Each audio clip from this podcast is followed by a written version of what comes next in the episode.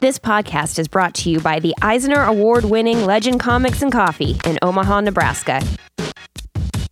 Hey, this is Riley Rossmo, artist of Rasputin, and you're listening to The Two Headed Nerd with Joe and Matt. Sort of break it, break it down like this. Broadcasting from the Ziggurat in Omaha, deep below the metro area, it's my pleasure to welcome you to episode 184 of THN. We're talking comics and nerd news for the week of Wednesday, October 29th. My name is Matt Baum. You can find me on the Twitter under the handle at Matt Baumstein. When I'm not going to be scrubbing the bronzer off my chest for the next week after my Halloween as Hulk Hogan, I am writing about collecting comics for WordPoint.com. I'm back, baby. I didn't even know you left. I know. Nobody reads it. And I and I'm Joe Patrick. That's at Joe Patrick 116 on the Twitter. And when I'm not sweating off a mean Mike and Ike hangover from my Halloween festivities, I'm the manager of Legend Comics and Coffee in Omaha, Nebraska. In this week's episode, you're going to hear our in depth reviews of Deathlok, number one, and Rasputin, number one. After that, we're going to review 10 more of this week's new comics faster than conservative Christians can stop fighting the war on Halloween and switch to defense for the war on Christmas during the ludicrous speed round. Then, what about Thanksgiving? The Thanksgiving offensive. I don't know if there is one. Then we'll visit the THN Sanctum Sanctorum, where we'll discuss a couple of next week's comics while celebrating All Saints Day with a few of our holy comic book buddies. And finally, we're reintroducing the segment that started it all when we talk about the life and times of Deathlok during our Who the Hell is This Guy segment. So, instead of violating your quarantine, kick back with the rest of the Halloween candy you didn't hand out. And then we'll talk about this week's big news! Details about next year's reboot of the Terminator franchise have surfaced this week, courtesy of Entertainment Weekly. The new film, Terminator Genisys, that's G E N I S Y S. Not a typo. will star Mother of Dragons Emilia Clarke as young Sarah Connor. A Good Day to Die Hard star Jai Courtney. That was the name of the fifth one. It wasn't Eat and Die Hard. It wasn't Eat and Die Hard. As the time traveling Kyle Reese, Zero Dark Thirties Jason Clarke as John Connor, former The Doctor Matt Smith as John's right hand man, and the Arnold himself returning as the titular android. Would we refer to him as former The Doctor and not former Doctor Who? His name is not Doctor Who. Oh, really? He's just the Doctor. Okay. Yeah. All right. EW also revealed that the film will deviate considerably from its inspiration. Quote Sarah Connor isn't the innocent she was when Linda Hamilton first sported feathered hair and acid wash jeans in the role, nor is she Hamilton's steely zero body fat warrior in 1991's T2. Rather, the mother of humanity's messiah was orphaned by a Terminator at age nine, and since then, she's been raised by, brace yourself, Schwarzenegger's Terminator Oh, boy. an older T 800 she calls Pops, oh, boy. who is programmed to guard rather than kill.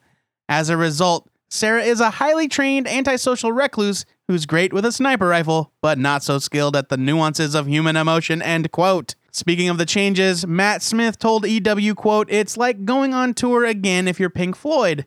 The audience always wants to hear some of the old songs, And members hate each other There- and refuse to appear on stage. There are enough nods to the past that people will feel satisfied. End quote. Matt, as the Ziggurat's foremost Terminatrix, how do you feel about this retcon? I, I just think there are certain things that we can let go, that we can say, thank you for your time. we had fun while, while it was around, but we're done now. Let's do something original and new. I I don't dislike anybody that's cast in this. No. and maybe it could be fun. I find it really hard to care.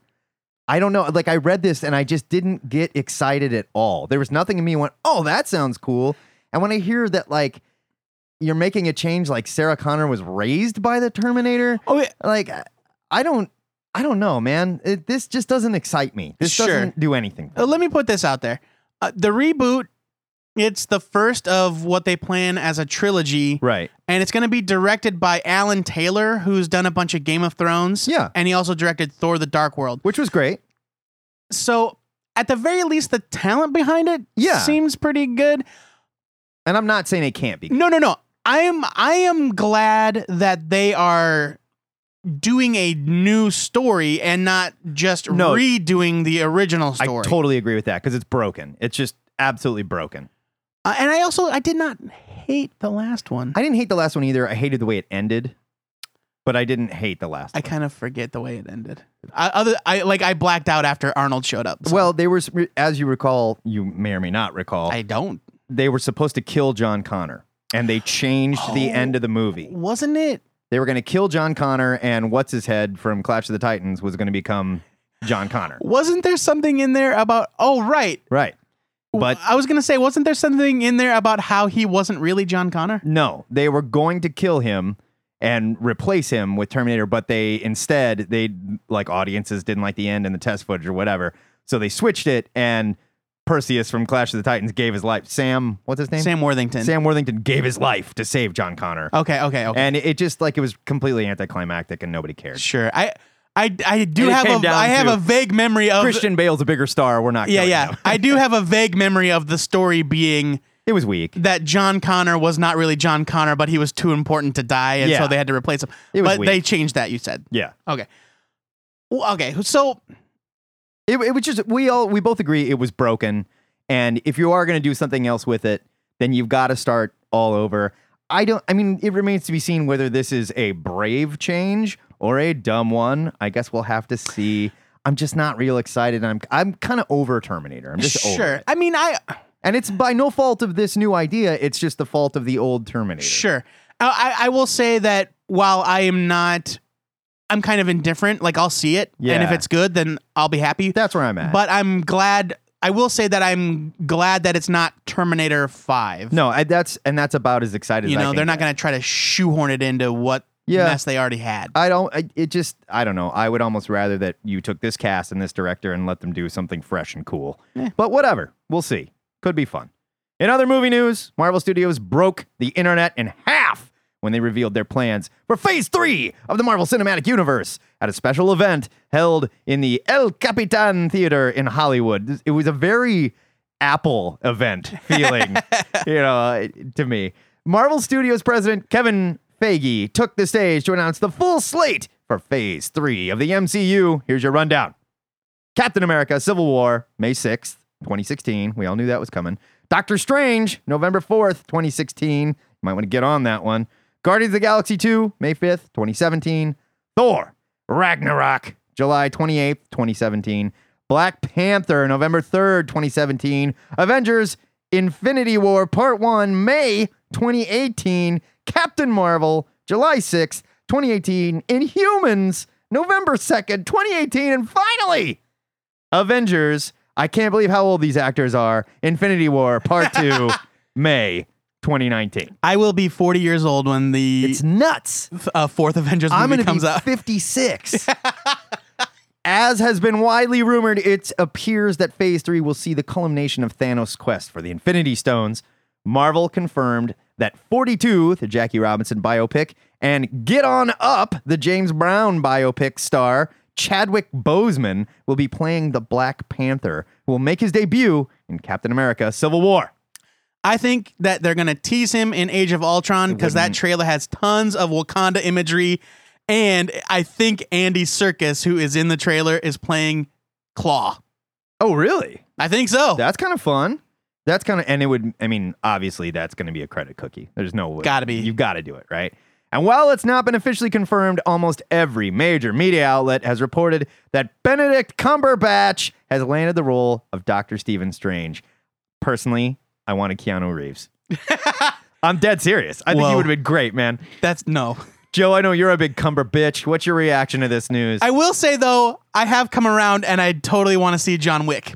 it was so good. I It was so good. they killed his dog. It was so good. And while he's walking around with the goatee and the long hair, I was just like, oh my God, he's Dr. Stephen Strange. no, he would have been so bad as Oh, Doctor I think he would have been awesome. Uh, I okay, so here at the Two Headed Nerd Comic Book Podcast, we like to talk a lot about the differences between the way Marvel and DC do things, This is exactly where I want to go with it. and the way uh, we feel about what Marvel's doing versus the way we feel about what DC is doing.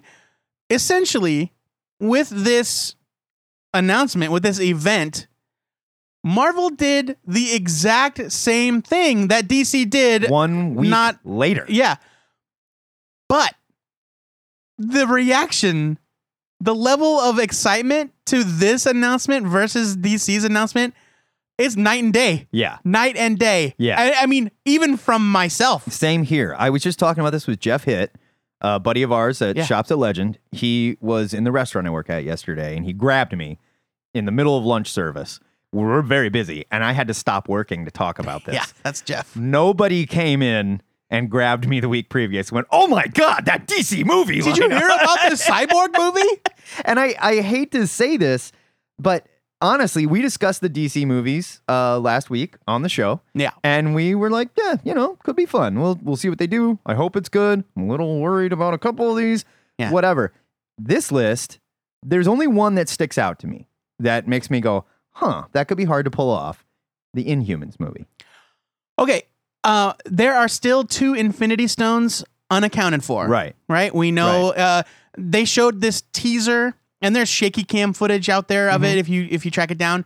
Of um, it's just cuts from past movies spliced together, ending with Thanos and and the Infinity Gauntlet like full of gems. Right. And so they have confirmed that Loki's staff from Avengers is one. Like the green one, right? Oh, I don't know. The green one's the Soul Gem. Oh, that's right, So that's Loki's staff was blue. Okay. Um, Guardians of the Galaxy uh one, It was the purple one. the purple whatever? one. They've got the colors and the names all mixed up, Yeah, so it's Thor best the- not to compare. it. Thor the Dark World, the the, red Aether one. from Thor, the Dark World, and uh, the Tesseract from Captain America One, the Cosmic Oh. Cube. Okay, okay. And so I think that maybe the Terrigen Mist is one of them. Could be. I don't know. Could be. Eh, that's the only one I'm, I'm just a little like, well, that could be difficult. The rest of these, totally into. I love Chadwick Boseman as Black Panther. That is an awesome choice. I am excited about a Black Panther movie. We don't know yet, but that guy could be up for an Oscar this year. And if you've got Oscar award winning Chad Chadwick Boseman as the Black Panther, that's pretty fucking awesome. yeah, dude. And yeah, there's no reason why that movie is not going to be kick ass. Uh, It's going to be great. and a Captain Marvel. Like people have been clamoring for a solo female hero since they started this kind of superhero Right. movie renaissance. Right. And yeah, DC has Wonder Woman, and they announced it, Mhm. and that's great. And nothing against DC's Wonder Woman. Like it could be fantastic. We don't know yet. We were both a little eh, with the casting of Gal Gadot, just because. You but know, then I watched all six Fast and the Furious movies in one weekend, and I kind of came around. she's just not as like big and She powerful. doesn't necessarily look the part, right? right now, and this is a chance for Marvel to cast someone who is kind of a rough and tumble, but still hot. You know, military Captain Marvel, and I I'm really curious to see who they get. Everybody's screaming for Katee Sackhoff. Well, yeah, I mean that's like the easy It seems a choice. little. It seems a little too obvious. but now I'm thinking about it, and I'm not sure that I'm not really sure that she's a great actress. yeah, we don't really know. I mean, she looks like Carol. Yeah, That's half the battle right there. yeah. If you don't have the chops, you don't have them. Right. And Newsarama put up an idea for casting. Uh, they said Emily Blunt Not bad. was in uh, Edge of Tomorrow with Tom Yeah. Cruise as like Super badass tough. action- super tough action in star, that right? Movie. and I like her, and I don't have any problems with that. So I don't know. I'm I'm just excited. Uh, um, African American solo star was huge news. Fem- first female driven uh, Marvel character movie. Huge news. This is really great stuff, and I think it's important to a lot of people that they're doing this. And I want to say props to Marvel for taking an existing African American character and propping him up and Yeah. saying this is a kick-ass character. We're going to make a to be about fair, him. the Black Panther is just African. Well, yeah, I guess so. Yeah. Okay. Well, taking a, but yes, we know what you mean. We're taking a black character Yeah. and propping him up and saying it's an awesome character, we believe in it, rather than forcing a black character into a formerly white role and going, "Oh, look, Yeah. diversity." You know, like Sure. Marvel has the diversity, and Right. they're showing, they're highlighting that, and that's awesome. Right. And I and I think that the Black Panther has a compelling enough story that he can definitely hold a solo movie. Absolutely. And they're gonna they're gonna show him in this Cap movie, and that's great. You know, as opposed to the Falcon, which they introduced in the Winter Soldier film Right. this year. I think the Falcon maybe needs a little bit more propping up before he can Yeah, we need to- fly on his own. Wink. Okay. Anyway, this is awesome news. I'm excited for all of it. I really am and too. I can't believe that, like for real, I'll be 40 when Avengers. I know it's nuts. It's finally happening. Writer Jonathan Hickman took to Twitter this week to announce that Dustin Weaver has finished drawing the final issue of S.H.I.E.L.D. For those of you that weren't born when it started, S.H.I.E.L.D. was a series that reimagined the classic spy outfit as a millennia old organization that played a hand in the secret history of the Marvel Universe. Your favorite Renaissance artists were there, alongside Tony Stark and Reed Richards' dads. It was a magical time. But then the book, which had been plagued by delays from the start, completely disappeared. On his blog on Wednesday, Weaver posted, quote, It is done! Shield is all drawn! I drew the last panels just the day before yesterday. I'm not totally out of the woods yet. I'll still be communicating with Sonia Oback about colors. Which makes it sound like she's like really hard to deal with. Right. I don't know how it's gonna go. Like, oh, that diva, Sanya Hoback. Uh, so communicating with Sonia Oback about colors and being involved in whatever way I can to make the final product as good as it can be. It isn't over till it's over, so it doesn't quite feel real yet. End quote. There's been no word yet on when the finale of Shield will surface, but now that the art is complete, expect to hear an announcement in the coming months. Matt, can you tell me what the hell was going on in that book? Because I honestly can't remember. no. I, I, I mean, I, this is not a joke. No, I don't know. It was so complex. there was like a bird lady. It was so complex. in the future, and it was so long ago. And I think Sir Isaac Newton was the villain. Maybe I. You, I mean, sort of. That seemed like where it was going. This was super, super high concept, and happened so long ago that it's gone. It's literally wiped from my head, and Yeah. it's really hard for me to get excited about this news because it feels like the time for this story passed, and now they're just going to Yeah. finish it to finish it. Well, and because they're about to launch this Agents of Shield comic book, Right. like they've brought in the time that this book started, Shield was gone. Absolutely, There was no Shield, and reinvented. And now they've brought back Shield, and and it's going to have its own book very soon. And it certainly doesn't seem to have anything to do with what was going on here. No, I So it's hard to be excited for this. And Eh. it's this reminds me of what happened to Planetary. yes, but Planetary was self-contained. That's where I was going to go with that. The reason that it was okay that we had such a huge gap between the end of Planetary is because it was a completely self-contained story that you could sit down and read and go, "That's a neat little self-contained universe. I don't care that it took that long to finish. Awesome." right. This is not. This is supposedly taking place with Tony Stark and Reed Richards' dad.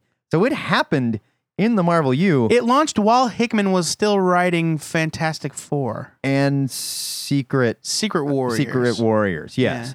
And so it's hard to know, like, well, where does this fit in? Does it fit in? Are they going to sum it all up? I find it really hard to believe because there's only like three issues left, right?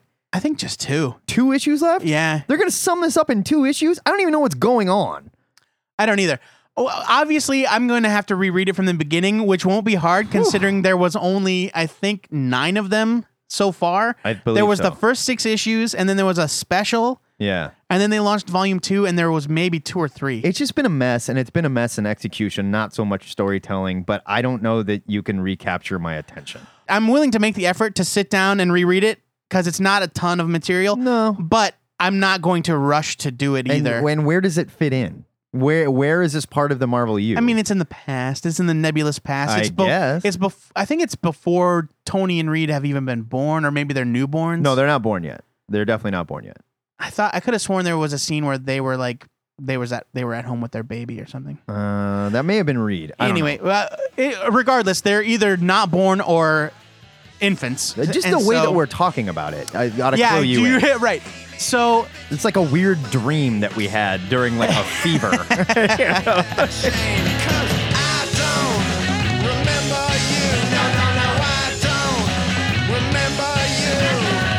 And that is the big news for this week. If you'd like to discuss these stories or anything you think we missed, hit us up on the THN forums where Joe and I will pay you money for the Cliff Notes version of Dustin Weaver and Jonathan Hickman's Shield. In fact, you could make something up and we probably wouldn't know.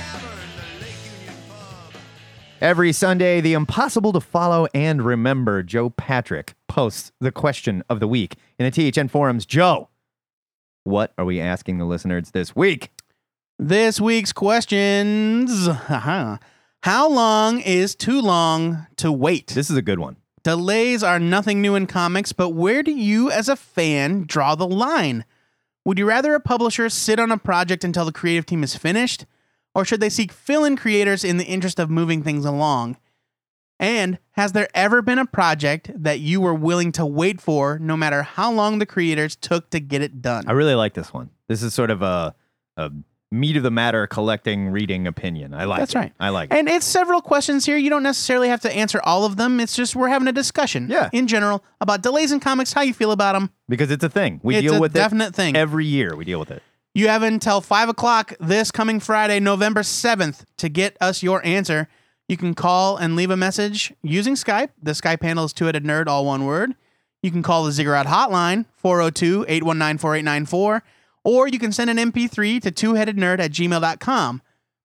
Please keep it short. I know that this is kind of an in depth discussion, but three minutes or less would be great. Sum it up. We've got a lot of callers, and we all want to be part of the conversation. You got to share the air. If you need more time than that, we'll have it up in the THN forums in the question of the week section, and you can blabber to your heart's content, babies. Blabbermouth. It's review time on THN, where Matt and I look deep into the subtext of two of this week's new comics to see if they pose a threat to America's youth. They do.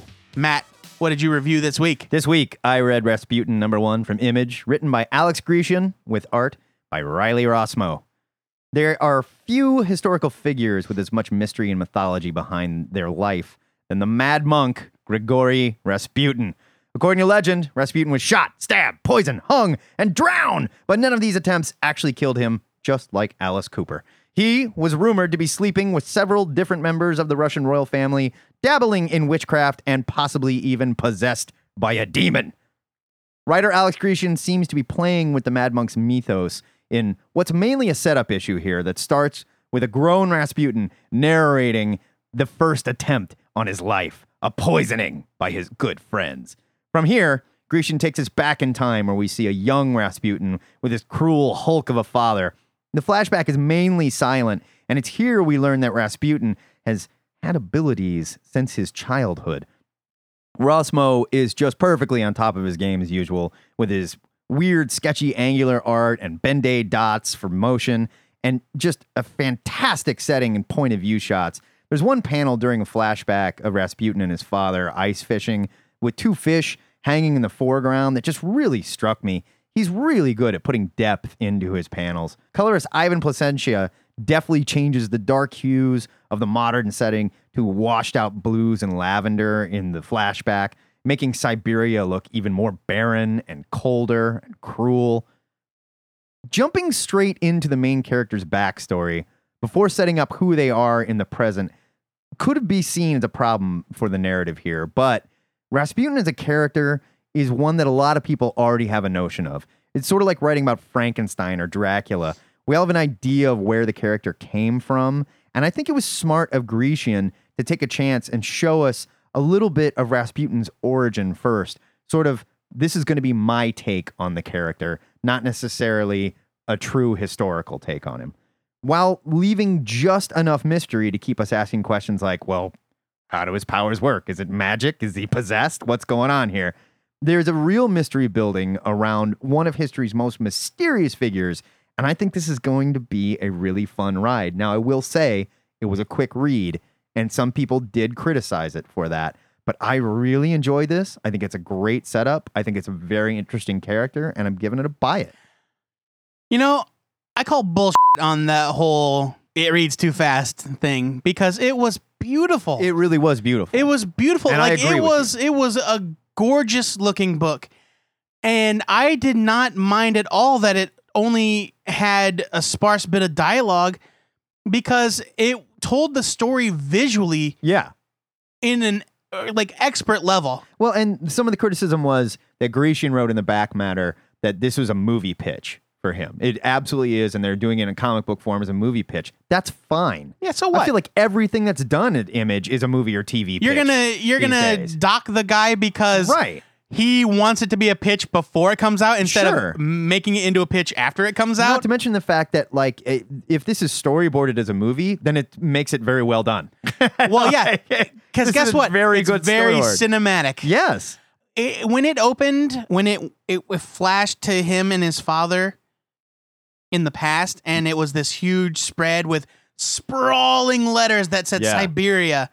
Uh, I just that almost took my breath away. Yeah, it was was beautiful. just phenomenal. and it was a very uh, sort of Mark Millar, Steve McNiven trick. you know, like they do with Yeah. their big wide, Yeah, you know, sure. wide angled shot. and you know. but you know what? It's a good trick, and it it's a great trick. And what I'm saying is nobody criticizes those guys when they do right, it. right. I loved it. I loved it. I, I didn't care that it only took me a couple minutes to read. No. It doesn't bother me if it's well done. It's well done. Yeah. And this is well done. I'm giving it a huge buy it. Uh, I think the story is very compelling, and obviously the art is just just phenomenal. Oh yeah. Joe Patrick, tell me about Deathlok number one. Death Clock number one. No, that's a different thing. Yeah. From Marvel Comics, written by Nathan Edmondson with art by Mike Perkins. Henry Hayes is a medic who travels to war zones to heal the wounded, or so he thinks. He has no idea that when he's in the field, he's activated by a mysterious group and becomes the ultimate weapon of assassination and war Deathlok! I've always had kind of a soft spot for the Deathlok concept, which gets rebooted literally every time Marvel brings it back. Pretty much. I've never really followed the character outside of his various guest appearances, so I appreciated how Edmondson kept the story simple. This is a whole new Deathlok, and the series hits the ground running without worrying about what came before. Hayes seems like a genuinely good man, a medic with Doctors Without Borders, or whatever they call it in the Marvel Universe, Medics Without Borders. and a single father to an ungrateful teenager. But with a simple code phrase, Hayes goes away, Deathlok takes over. The first issue is fairly simple, action packed, and exciting. There's a mystery behind who's pulling Deathlok's strings, and S.H.I.E.L.D. is on the case. Edmondson sets up plenty of plot threads for future issues, but lets the action do most of the talking here. I don't have much to say about the art by Mike Perkins, except that I loved it. I'm a huge fan, and I don't get to see his work enough. Yeah, no doubt. I know that he's been tied up for a while doing the licensed Stephen King books, but it's really good to see his name on a Marvel Universe title. Yeah, the scene of Deathlok jumping off the train. That absolutely, I was gonna bring that up. that was stunning. Yeah. I mean, really yeah, stunning. It was gorgeous. This is a great entry point to Deathlok and an interesting take on the character. Edmondson and Perkins are an amazing team, and I'm definitely looking forward to more. I'm giving it a buy it. I'm giving this a buy it too. And one of the things that I really liked about it was the way that they handled it gently. It's a new character and we're being introduced to him. It's easy to follow what's going on. There's no question that there's something strange, but we know what's happening. And there's a scene where we see Maria Hill sitting down with another agent of S.H.I.E.L.D. Mhm. And I believe she spun out of the Black Widow, the most recent Black Widow. There is a reference to a Black Widow storyline, which I really like they're doing that. again. editor's notes. I love editor's Yeah, notes. you don't need to hold my hand, Like- man. Just tell me where where Yeah. to go. What's the blah blah blah? Yeah. Read blah blah blah to find Right. out. You know, like that's awesome. But in it, they show her a file that says Deathlok, and they Yeah. open it up, and we see The old Deathlok, the old school Deathlok. Yeah. And so they're acknowledging that that was still a thing. Right. This is a new Deathlok that's happening, and maybe an extension of that technology or whatever. But I like that it's not just gone. We're not erasing it. We're not ignoring No, it yeah, no, absolutely. because a lot of the Deathlok resets that we've read have just completely reset Deathlok. It's Like, it's none weird. of that and counted. you know we're gonna talk about it a little bit later in the show. Yeah, Uh, but it, it does seem weird how there are so many versions of the exact same thing yeah. uh, in the same universe. And again, I like that Marvel is taking another black character, not forcing the diversity into the book, and saying, "Here you go. Here's a character we believe in. Just happens to be black, and he's going to be interesting to read," rather than forcing diversity into their line again. Well, I think the or- original Deathlok was a black dude. Yeah, I think Deathlok has always been black. Yeah. Well, I don't. To be fair, I don't know the original Deathlok from the '70s. I don't know if he was black or not. I think he was. But the one from the '90s, the the popular revival in the '90s, he was a black man that was. We're going to talk about that more later on, the history of Deathlok. Yeah, yeah, But- yeah, yeah, yeah. But again, great book here, great read. I liked it. And yeah, Nathan Edmondson deserves a good shot like this, and this is a great place to put him. You get the military action, you get superhero stuff. This is obviously going to be kind of an anti-hero type story. Sort of reminded me a little bit of like the Bloodshot idea, Oh, kind of, yeah. but I really enjoyed this. I think it's a cool direction to go with Deathlok. It, it should be pointed out that this is obviously possible because of the character's appearance on Agents of S.H.I.E.L.D., Oh, of course. but it doesn't matter. Like, that does not matter. No. Here, it stands completely on its own. It's just a great read. And the only thing that that show has done is get more eyes on this character. Yeah, And I I'll think it's a that. good thing. So that's a double buy it for both Rasputin number one and Deathlok number one. Of course, we want to know what you unkillable lunatics and cyborg killing machines thought of these comics. So slay us with your opinions over at the THN forums, which you can find by clicking the forum button at twoheadednerd.com. The war on Halloween is over, and the Christian right lost. Once Oh, again, demons yeah. and devils tempted our nation's youth with sugary treats, and Satan laughed. Though this battle has ended, the war continues as we gear up for the holiday season. Well armed, angry Christian NRA members everywhere prepare to go on the defensive for the war on Christmas. So join Joe, myself, and the rest of the Lords of Discipline, your official biker gang, THN, as we make a gun run northbound to Santa's village to arm the elves before all hell breaks loose while we review 10 of this week's new comics starring Speed Go! True Stories, number one from Alternative Comics. Legendary alt cartoonist Derf Backderf recently wrapped up his long running comic strip, The City. That is not his real name. no, Matt, it is not his real name. I love it. And Alternative is collecting them all in this series of $6 issues. There's a lot of really funny observational stuff here, but there's also a lot of pretty intense disrespect for the overweight. Now, I realize that I'm in that demographic, but I am not overly sensitive about it. Matt makes fat jokes to me all the time. It washes right off my back. That is not true. It's true. Backderf treats fat people with the same disdain that he shows litterers and people that drive gas guzzling SUVs. And it wouldn't be a problem except there are several examples of him revisiting this theme just in this issue alone. is he a fat person? I have I doubt it. I mean, because like maybe it's okay. It was okay, know, you see sure. what I'm right. saying? There was enough of it that I noticed it, and so that kind of took me out of it. Okay. So I'm giving it a skim it. Dredd Uprise number one from Rebellion. Set in the Dredd movie continuity, this story sees what happens when urban renewal comes to the meanest neighborhood in Mega City 1. Spoiler alert, it doesn't go well. Really nice art by Paul Davidson, who's been working on X Men Legacy, and a solid story by Arthur Wyatt, who also wrote the Dredd Underbelly comic movie sequel that I gave a huge buy at last time. 32 pages for $3.99. There's a lot of comic here. If you dug the movie, you will dig this. Buy it. Marvel's 75th anniversary celebration from Marvel Comics. I just assumed that this was going to be all reprints, but it's actually full of original stories honoring Marvel's big anniversary. James Robinson and Chris Samnee revisit the birth of the FF. BM Bendis and Michael Gaydos reunite for a really touching Jessica Jones story. There's just a lot of great stuff in here. Bruce Timm illustrates the text piece that Stan Lee wrote, Stan Lee's first ever comics work Oh, wow. from Captain America number 3 in 1940 whatever. Bruce Timm adapted it for comics. Oh, wow. Yeah, it's weird. That's cool. but yeah, there's just a ton of fun stuff in here. I really enjoyed it overall. A couple of them are kind of eh, but uh, there's just it's packed with content. I'm giving it a buy it. All right. God Killer, Walk Among Us, number one from Black Mask. Apparently, this story, called a sci horror adventure in the Solicit, is about a boy's search for a new heart to save his dying sister in a post nuclear wasteland populated by fallen gods, sex magic, and quantum physics. It is a very high concept premise. Sting's into sex magic, right? That's his deal. I think so. Yeah. No, that's Red Hot Chili Peppers. Oh, oh okay. Yeah, blood sugar and sex magic. Okay. Yes. And I read this comic, I really did, but I couldn't sort out any plot here at all. The writing is not bad, a little impenetrable, but not bad. The art on its own is breathtaking in some panels, but also impossible to follow in others. It was so highly stylized, I could not tell one character from the next.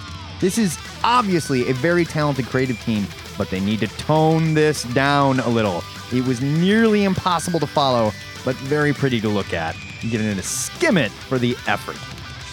Beast Commandos, number one from Amigo. On paper, You this had nothing to say about it. it's uh, on paper this is a parody mashup of 80s action movies and 90s extreme animal cartoons like SWAT Kats Oh, got and it, street got sharks in execution though it's kind of an unfunny mess the art isn't bad but i really can't recommend picking this up that's really all i have to say about it i'm right. giving it a leave it. okay. it look good effort it's not funny i'm sorry All right. It's not funny, it's not funny. dark gods number one from avatar Luther Strode writer Justin Jordan gets his first shot at an Avatar title, and it is a hot mess at best. We meet a main character who might not have a name that works for a Facebook analog. He's been secretly feeding U.S. government info on a secret behavioral experiment they've been conducting, so it's plucked right out of the headlines.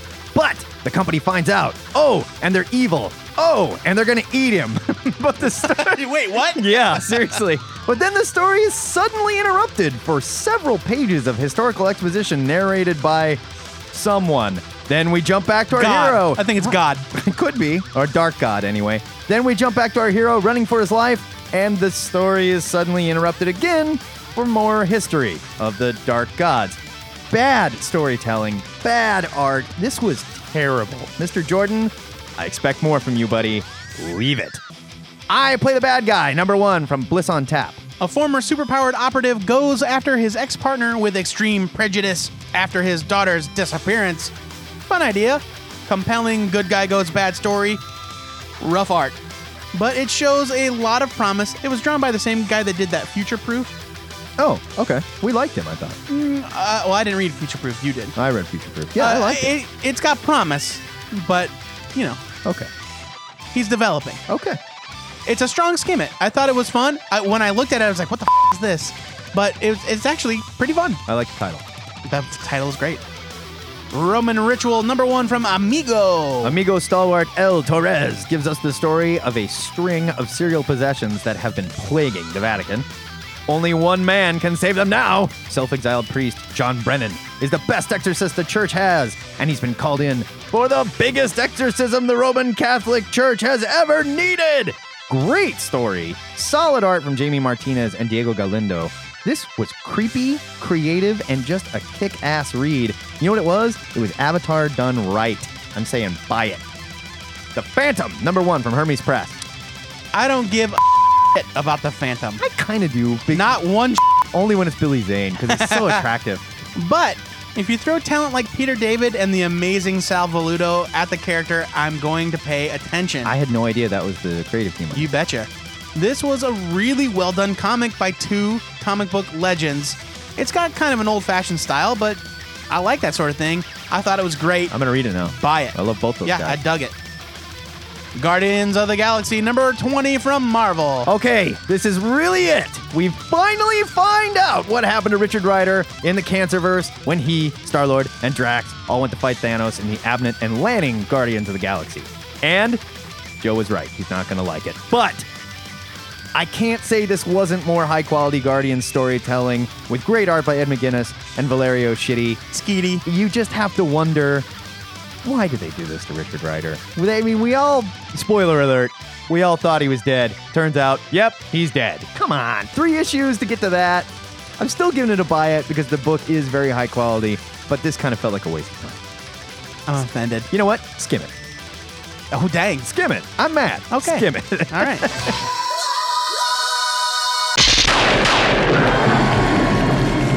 Squirch! That is your Lucifer speed round, and squirch is the sound of someone doing something unpleasant to someone else who's wearing a gas mask in the pages of God Killer, Walk Among Us, number one. Looked cool.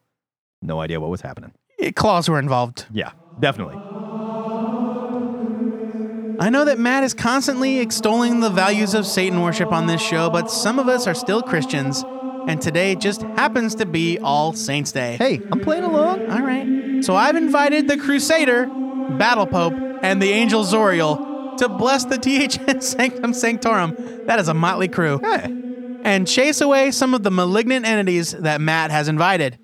Matt, while the Holy Rollers consecrate the sanctum, what do you say we talk about what we're excited to read next week? next week, how could I not be excited for the humans? Number one from Image Comics, written by Keenan, Keenan Keller. Kevin Keller. Written by Kevin Keller with art by Tom Neely. Popular gay character Kevin Keller. Popular gay Archie character Kevin Keller. Here's your solicit. Apart, they are nothing, deemed by society as outcasts, misfits, losers, no good punks. But together, they are the humans! The humans is a high octane, no holds barred, ape biker gang. That's right, I said ape. Chopper ride into 70s exploitation genre bliss.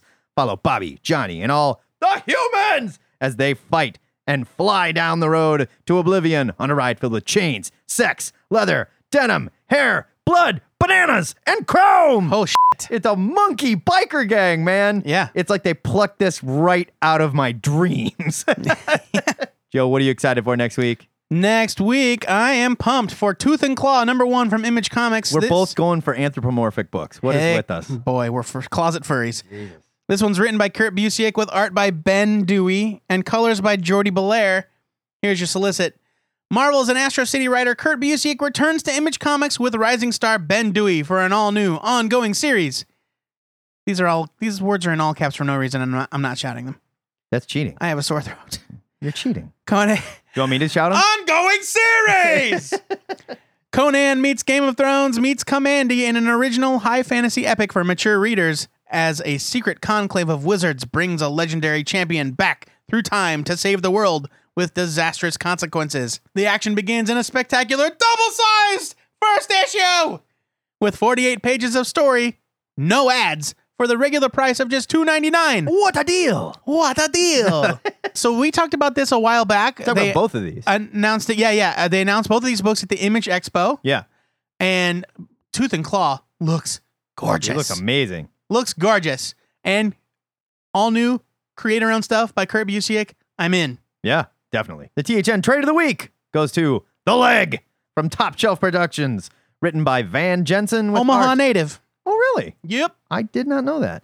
With art by Jose Pimienta. Pimienta. Right? Okay. Sure. Yeah. Here's your solicit. Writer Van Jensen. Pinocchio the Vampire Slayer. The Flash. He wrote The Flash? He is co-writer on the Flash. Yeah. I did not know that. And Green Lantern Corps. Okay. I did not know this. Yeah. And Jose Pimienta bring you the strangest hero the comics has ever seen. The disembodied leg of Santa Anna has returned from the grave. And with Mexico once again in peril, it's up to the leg to save the country in this rollicking, surreal adventure story that blends spaghetti westerns with Mexican history and folk tales and disembodied legs. Join the leg on his unforgettable journey. Last week, we read the solicit for the DMC comic and said, well, this is about as bizarre as it gets. I guess we have to read this one. Maybe we were a little early to Maybe judgment. we I don't were. know. You know what? Every time I hear Santa Anna, just in context and conversation, I immediately shoot to Jan Hooks giving an Alamo tour in Pee Wee's Big Adventure. oh, okay. Santa Anna. There's no basement in the Alamo. Adobe. R.I.P. Jan Hooks. Yeah. Yeah, she died. That's sad. Yeah, real sad. She's young. After you've finished exercising the demons from your nerd cave, let us know what you're looking forward to reading over at the THN forums. That is not code for your butt. We're just talking about like wherever you go to read your comics. Your nerd cave is not your butt. Yeah, that's. the, I I feel like it goes without saying, but apparently not. And not, not on this show. I said, Who? Who the hell are you? Not many of you know our secret origin. I didn't even know. mainly because Joe refuses to draw it. But THN began as a little segment for the Marvelicious Toys podcast, where we hosted a short audio segment called Who the Hell is This Guy? One time, we did it one time. We did it three times, buddy. How come I don't I still remember have all them. of I this? still have all the audio. I'll play it for you. Holy crap! Basically, the toy nerds called the comic nerds to find out the secret files and origins of a character they've never heard of. The first one we did, Whiplash. While we're constantly in search of new and original ideas for segments, new and original ideas are hard to come by these days. So, in honor of Deathlok's return, we thought this was the perfect time to resurrect Who the hell is this guy? And just like the Marvelicious Toys podcast, we're too lazy to do it ourselves. It's true. So we've enlisted the help of the official THN Comics historian, Jason Sacks, aka Jason Sexier, for this edition of Who the Hell is Deathlok? Hi, Jason Sacks here, newly appointed THN official comics historian, to tell you the story of Deathlok the Demolisher. Deathlok first appeared in the pages of Astonishing Tales number 25, cover dated August 1974.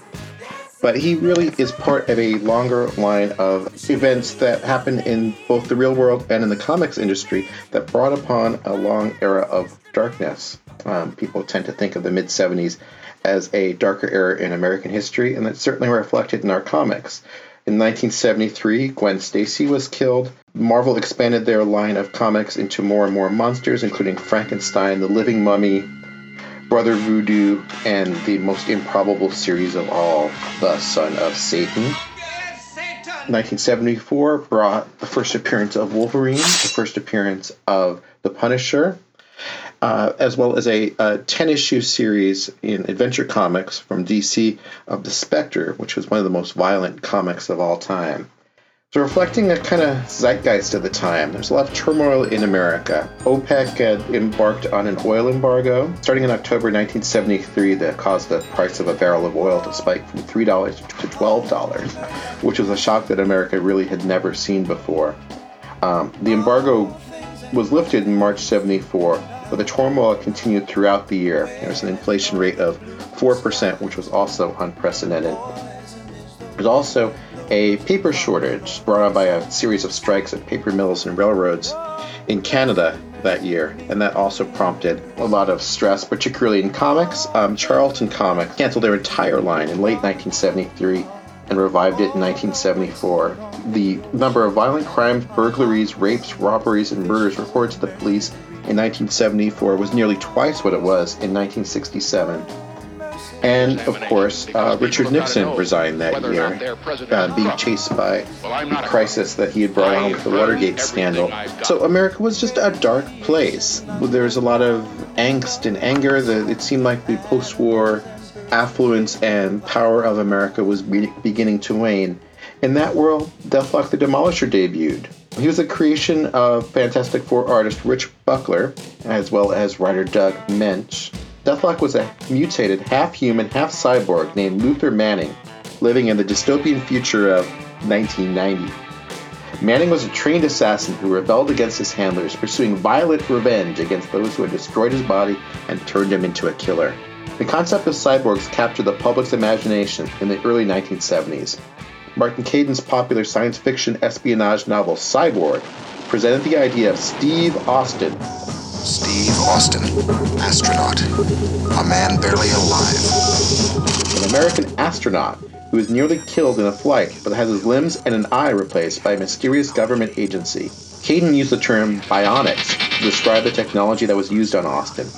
That novel was adapted for the hugely popular TV movie The Six Million Dollar Man, which appeared on ABC TV on March 7, 1973, inspired two follow up films later that year, and a top rated TV series that debuted in January 1974. The public quickly grasped the idea of a man merging into a machine, and the term bionics entered the national lexicon, especially among kids. Thus, the ground was set for Buckler's long simmering creation, which seized upon both the public's interest in bionics and its passion for more violent heroes to reflect the times.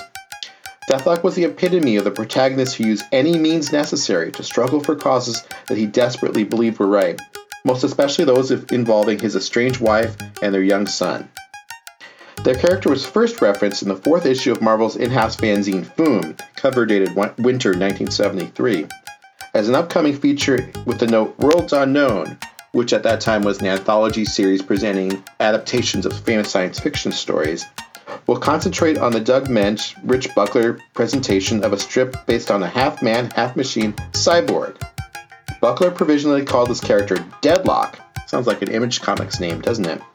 But 10 minutes before Buckler and Moench were to present the character to Marvel editor in chief Roy Thomas, Moench suggested the name Deathlok. No C, Deathlok. Thomas preferred Moench's suggestion and the name stuck. While the subtitle The Demolisher was added by Marvel's editorial team, this ambiguous hero villain lived up to that name, demolishing everything in his path in his righteous quest for vengeance. Clad in futuristic armor with a half rotted face and carrying a laser gun and ankle knife, Deathlok was a horrific vision of futuristic nihilism and violence. He was perhaps the most ruthless anti hero of Marvel's mid 1970s period, practically assuring his status as a cult favorite. One thing that uh, you may not know about Deathlok is that his series was also notable for containing the first professional work by an artist who would soon attain legendary status, George Perez. Working as an assistant to Buckler at the time, Perez drew a two page backup in Astonishing Tales 25 that told the humorous take of how Buckler and Moench created Deathlok. After assisting Buckler on stories featuring Deathlok, the Black Panther, and the Fantastic Four, Perez went solo and quickly received acclaim as a Marvel artist in his own right. The full run of Deathlok the Demolisher, including a uh, sequel from Captain America in the 1980s, is available in the Deathlok Masterworks, which is probably still available on Amazon. And um, if you'd like to learn more about the history of comic books in the 1970s, please look up my book, The American Comic Book Chronicles, the 1970s, published by TwoMorrows Press. It's available on Amazon. There's a digital copy available on twomorrows.com, as well as excerpts if you'd like to read more. Thanks a lot. Thanks, guys, for uh, having me do this. See you later.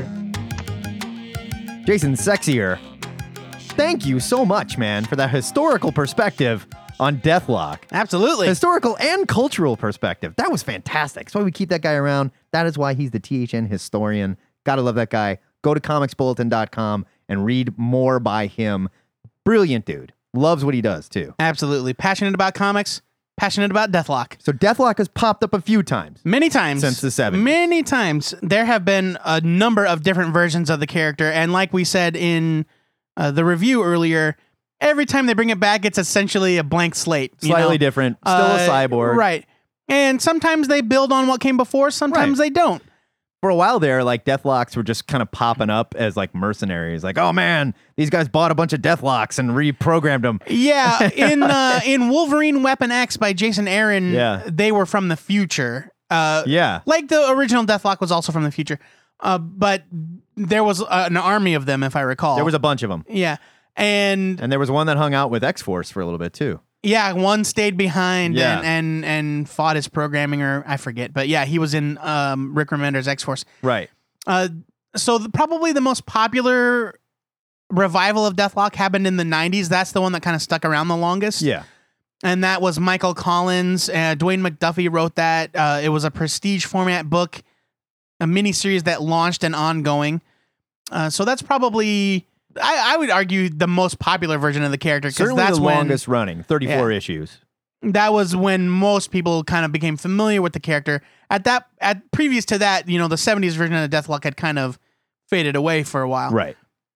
but they keep bringing it back over and over. Uh, there was a version of Deathlok in Avengers Arena by Dennis Hopeless. Deathlocket. Uh, a, a little girl. She was which great. was awesome. Her dad like invented Deathloks or whatever, and he made her into one. Well, she was sick. She had was injured, like so- Yeah. uh, she got in Well, a was car she- oh, accident that's right, or that's something. right. I was gonna say Something bad cancer happened to something. her, and he did that to save her. Sort of like DC's Cyborg. Sort of like DC's Cyborg, except he was more of a mad scientist kind of guy. yeah, I guess. And now we have this new version of Deathlok, Henry Hayes.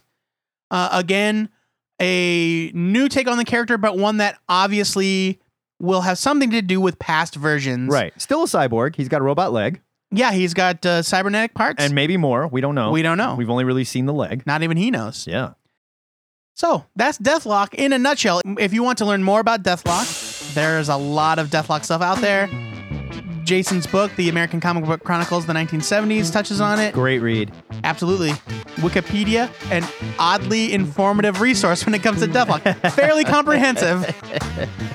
This was great. I really enjoy bringing this back. This is a fun and segment. Joe and I tend to forget that just because we're nerds and we know all about this crap doesn't mean that everybody that's listening knows. You want to know who the hell someone is? Get on our forums, go to the Who the Hell Is This Guy page, and kick in your suggestion for who you want to learn about next. We'll get together with Jason or somebody else who's way smarter than us, and we'll figure it out together. Sort of break it, break it down like this. And that is it for episode 184 of THN. If you like your coffee black, like your cyborgs too, you should subscribe to this show on iTunes, Stitcher, or TuneIn, where we still need your star ratings, your reviews, your thumbs up, and your little hearts.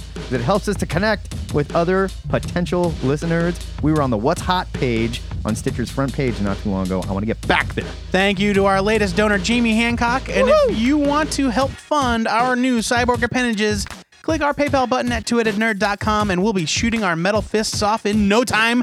That's my favorite superpower. I need that. And if you want to become a sustaining member, it's as easy as clicking the Make This Donation Monthly box. And as little as a dollar a month really does help. And if you're interested in sponsoring this embarrassment of a podcast, shoot us an email with the subject line sponsorship. Please do it while you're there. You can find links to all of our contact info via Twitter, YouTube, Facebook, Skype, and the Ziggurat hotline 402 819 4894. Using this half man, half machine list of resources, you can beg the comic pushers for a new read. You can hit us with your Ask Nerd question or trivia, or defend your questionable nerd tastes in front of the two headed judge for our Defender segment, or you can ask us to review your self published comic, be it printed, digital, written and drawn by a rogue AI of your creation, whatever. And don't forget to sign up for the THN forums. It's your little virtual piece of the ziggurat where you can discuss this week's show, write haikus about your favorite cyborgs, or just rap about comics. I demand haikus about your favorite cyborgs. Very difficult. Remember to follow us on Twitter and like our Facebook page, and watch the forums if you want to get in on the question of the week discussion. And then be sure to tune in to hear your answers on the Answer of the Week podcast. But if you need more THN in your life now, get over to twoheadednerd.com and check out our fabulous written content by the likes of Aaron Myers, who writes ludicrous speed reviews, Anthony Mathers, who writes everything else we do, Right, so just about everything. and coming soon, hopefully, real life book reviews by potential love slave recruit Andrew McBride. Andrew McBride. Like books with no pictures? Books with no pictures. Are they nerd related? Yeah, yeah, sci-fi, Okay, okay. sci-fi and superhero novels. Okay, okay, okay. Good. It's like, this- I don't want no serious novel stuff. Come on. Dostoevsky, War and Peace, the review. Next week, the new and improved Ask a Nerd makes its return! Exclamation point before we go. Wait, what are we doing? I'll tell you about it. Before we go, our weekly shout out goes to Jack, the King Kirby, whose name has taken its rightful place on the Marvel Comics masthead. Just like the Catholic Church, they like to wait hundreds of years after someone's dead to say, Our bad, you were right. Kirby's name was listed as a creator alongside the contemporary writers and artists of several of this week's Marvel titles, and it's here to stay. Word to you, Mr. Kirby. Sorry it took so fing long. Until next time, true believers, remember to pre order your comics. Your retailer just might kiss you on the mouth for it, as long as you're not showing symptoms. This is the Two Headed Nerd And sometimes even if you are. signing off. I mean, I'm not picky.